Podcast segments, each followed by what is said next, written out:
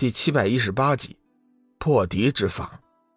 雪姐姐，小玉代我家龙宇，谢过你的相救之恩。小玉恭敬的对天雪行了一礼，天雪微微一笑：“妹妹多礼了。天雪只求三位妹妹能够原谅我的行为，并不奢望别的。”小玉急忙说道：“雪姐姐，快别这么说。”你已经说明了其中的原委，我们只有感激的份，哪里还能怪罪姐姐呢？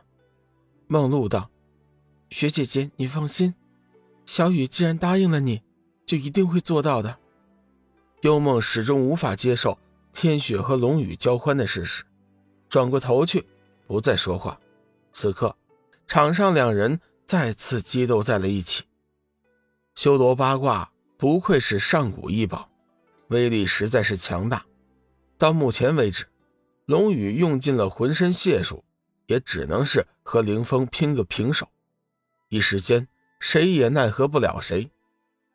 天雪仔细的看了两人的争斗之后，出声提醒：“小雨，凌风所依仗的，不过就是修罗八卦。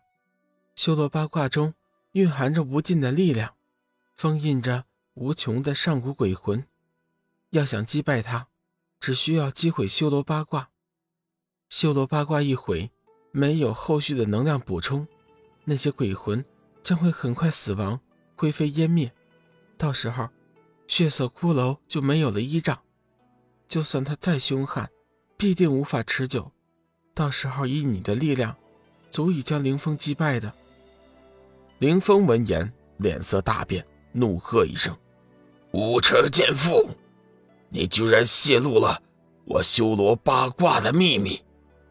面对林峰的辱骂，天雪并不理睬，而是继续说道：“小雨，全力攻击他的修罗八卦。”龙宇拿血色骷髅没有办法，正在头疼。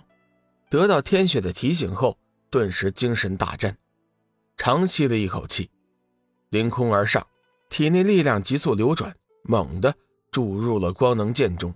大喝一声，直取修罗八卦。只见光能剑绕空旋飞，光芒喷涌，发出了悠长的龙吟之声。剑光所到之处，半空中弥漫的黑气顿时烟消云散。丁峰大惊，急忙催动血色骷髅前来回救。龙宇动手却是极快，剑诀一引，光能剑光华激射，闪电般飞起。直直地闯进了黑气之中，凌风担心修罗八卦有失，急忙施法，将修罗八卦恢复巴掌大小，拿于手中，在黑暗中高速移动，借此来躲避龙宇的攻击。凌风此刻乃是活人之躯，本身力量无法全部发挥，所能凭借的无外乎是上古异宝修罗八卦，怎奈时间仓促。他并没有将修罗八卦练到心神合一，使用起来仍旧无法发挥其全部的威力。此刻若是叫龙宇将此宝击毁，他的优势将全部丧失。到时候，龙宇用不了几招就能够将他擒拿。故此，凌风急忙将修罗八卦缩小拿在手中，拼命躲避。龙宇手持光能剑，紧追不舍。黑暗中。不时传出凌风的惊怒喝声，光能剑铮然啸鸣，穷追猛打。这时，血色骷髅已经追了上来，只见他喷出数道黑气，将龙宇的光能剑挡住。龙宇双目赤红，显露杀气，体内力量急转，宛若滔滔大江一般汹涌澎湃，驱使着光能剑急攻猛打。血色骷髅失去怨灵鬼魂。补充力气，凶性大减，很快就被打得节节败退。龙宇意气风发，仰天长啸，笑声直冲云天，威势逼人，大声喝道：“凌风，还不投降？更待何时？”凌风何等人物？当年斩妖魔、杀仙人、屠修真，即便面对数千高手，也是未皱上一丝眉头。此刻。虽然暂时落了下风，但是叫他投降却是万万不可能的。龙宇，你若再咄咄逼人，我们只好是玉石俱焚了。林峰被龙宇逼得起了凶性，竟然生出了同归于尽的想法。大殿中观战的众人闻听此言，纷纷大惊失色。若不是天罗阻拦，幽梦和志远估计早就跳上半空，对林峰出手了。前辈，你这是做什么？你没有听到林峰想要同归于尽？我们一起上吧，将他击杀，看他有多大的能耐。幽梦不满地说道。志远也是一脸的不爽。老大有难，你将我拦住是怎么回事啊？天罗微微一笑：“两位稍安勿躁。以小雨目前的修为力量，对付林峰，并不是什么难事。我们不如静待其变，再做打算。”小玉也是说道：“幽梦、志远。”你们就听天罗前辈的，先不要着急出手。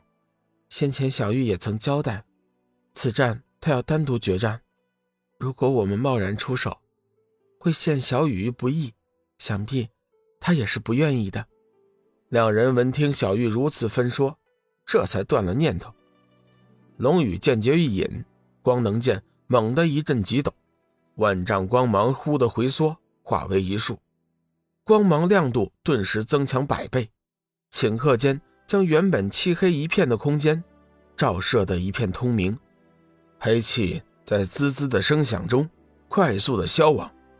血色骷髅因为没有了上古鬼魂怨灵的补充，此时身影已经有些模糊，威力也不及先前的一半了。若不是凌风拼命催促，估计血色骷髅早就掉头跑了。一声“杀”字喊出，龙宇将那道耀眼的剑芒狠狠地斩了出去，光芒旋即激射飞出，犹如极电金光，快于奔雷，在半空之中划空飞逝，以雷霆之势向凌风席卷而去。